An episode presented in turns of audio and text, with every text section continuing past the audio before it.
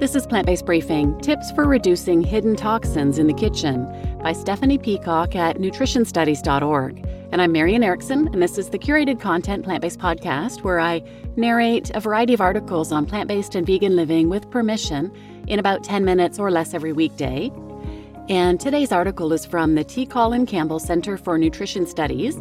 They're a nonprofit whose mission is to promote optimal nutrition through science-based education, advocacy, and research. It was established to extend the impact of Doctor Campbell's life-changing research findings. He's the co-author of the best-selling book, The China Study, and he's written other amazing books, including Whole. And their website is a wealth of resources. They've got great community groups in there and articles and recipes, all kinds of great stuff that you can find at nutrition studies dot org. So now let's get to today's plant-based briefing. Tips for Reducing Hidden Toxins in the Kitchen by Stephanie Peacock at nutrition studies dot org. We spend a lot of time thinking about the foods we routinely eat, and rightly so. Nutrition plays a leading role in determining our health and disease outcomes. With our society facing epidemics of lifestyle-related diseases like heart disease, diabetes, and cancer, you might argue nutrition has never been more important. But food isn't the only thing in the home that affects our health. Many household products, especially in the kitchen, have been linked to adverse health conditions, for example, disrupted gut health, hormone imbalance, and type two diabetes. Kitchen products are a smart place to start because they come into contact with the food and water we ingest daily. But it can be difficult to know where to begin. The Environmental Protection Agency, E P A, has estimated that there are eighty-four thousand different chemicals used in everyday products. Most of these, sixty-two thousand, were grandfathered in by the Toxic Substances and Control Act without ever being tested for their effects on our health. Less than one percent have been tested for human safety. The concern for most of us is chronic low-dose exposure to these chemicals, which might result in the negative health outcomes mentioned above. By reducing our exposure, we can reduce the toxic burden on our gut, endocrine system, and overall health. Let's explore three of the most common chemicals you can reduce your exposure to and how to find toxin-free alternatives. Number one, bisphenol A, or B P A. There are thirty to forty different variants of bisphenol, but B P A is the most widely used and well-known. It was initially used as a synthetic estrogen until researchers discovered it could be used to harden plastics. Over six billion pounds of B P A are produced annually, with over one hundred tons released into the atmosphere from production. It has been linked to insulin resistance, gut dysbiosis, and hormone disruption. But where is B P A found in the kitchen, and how do we minimize our exposure? one. Swap single-use or reusable plastic water bottles for glass or stainless steel. two. Store food in glass containers instead of plastic. And three. Choose silicone storage bags instead of plastic. Also, even when items are marketed as B P A-free, you might still want to exercise caution. In many cases, the manufacturer might be using a variant of bisphenol that could have similarly harmful effects. Number two. Phthalates. These are a ubiquitous class of chemicals that have many uses depending on their molecular weight. Phthalates with lower molecular weight are used to bind scents in products. Phthalates with higher molecular weight are used to make plastics more flexible.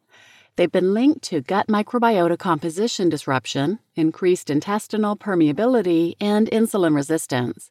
Unfortunately, it is difficult to tell whether they're contained in a product by reading its ingredient list. They're often hidden behind the word fragrance, which is considered proprietary info and therefore does not have to be disclosed on the ingredient list.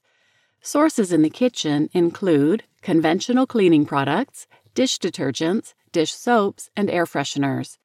My favorite toxin-free brands are Branch Basics, Molly's Suds, Aunt Franny's, Force of Nature, and Green Shield Organic. And number three, per- and polyfluoroalkyl substances, or P FAS. These synthetic chemicals are also known as forever chemicals. Because of how slowly they break down, they remain in the environment for a long time.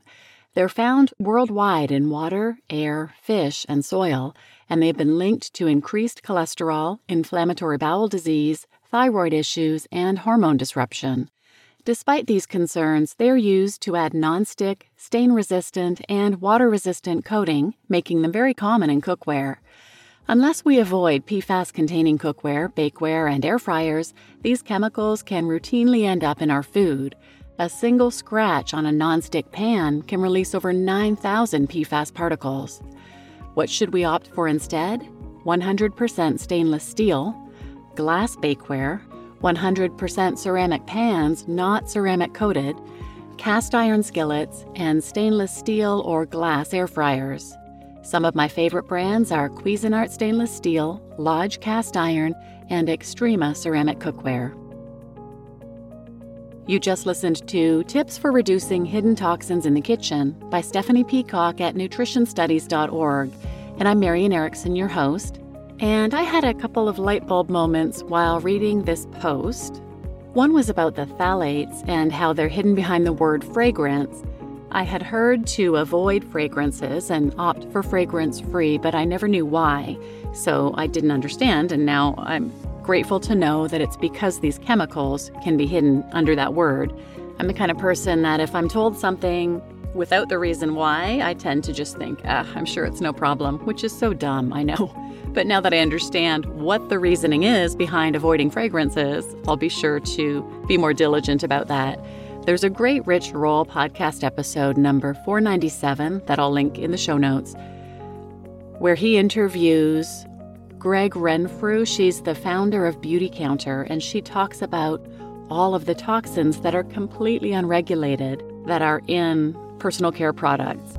It was eye-opening to me, but it was a lot of information, and she may very well have explained the fragrance thing. Probably likely did, in fact, but it didn't stick in my brain, so I'm appreciative of this post with three simple things to look for.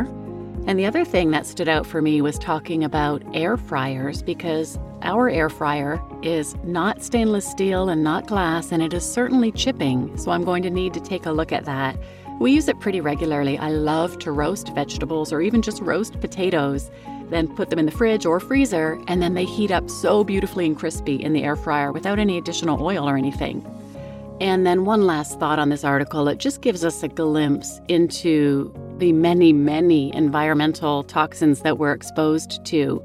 I know some people who eat a healthy, whole food, plant-based diet and live a healthy lifestyle and are afraid of getting sick because people will judge them and say, well, it's your diet. I know of one elderly couple in particular that come to mind. One of them has come down with a cancer, and they're just afraid to tell people about it and the treatment they're going through because of that exact reason. But there are so many environmental factors, not to mention genetic factors, but so many environmental factors that are impacting us, and we really don't even know it. So in my mind, an answer to anybody who critiques a couple like that who do eat a healthy, whole food, plant-based diet is to say the science does back this diet up, but there are a host of other environmental factors that we cannot control. In fact, in my mind, because of all those other factors we can't control, it's all the more reason to control the little bits that we can and eat a healthy, whole food, plant-based diet. So please share this episode with anyone who might benefit, and thanks for listening.